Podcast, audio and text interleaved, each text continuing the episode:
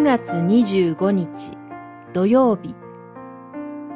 ひざまずかず敬礼しない。エステル記三章。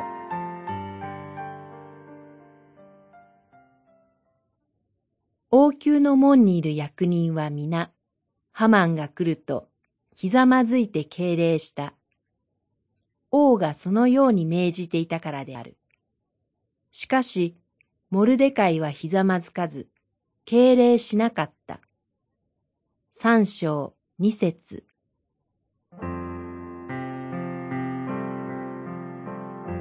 エステルが王妃となってほどなくして、宮殿ではハマンという人物が王に重用され力を持つようになります。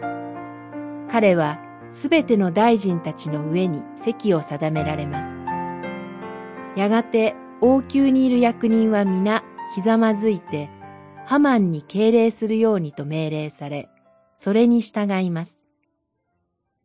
ところが、ユダヤ人モルデカイだけは、ただ一人、ひざまずかず、敬礼もしません。敬礼と訳されている言葉は、拝むとも訳される言葉です。この時モルデカイは、ハマンを神として拝むことを拒否しました。あなたは私の他に何者をも神としてはならないという第一回の御言葉を生きずにおられなかったからです。腹を立てたハマンはモルデカイだけではなく国内に住むユダヤ人を絶滅しようと企み王を説得して虐殺の日を定めるに至ります。こんなことになるなら、モルデカイは敬礼すればよかったのでしょうか。決してそうではありません。人間に従うよりも、神に従わなくてはなりません。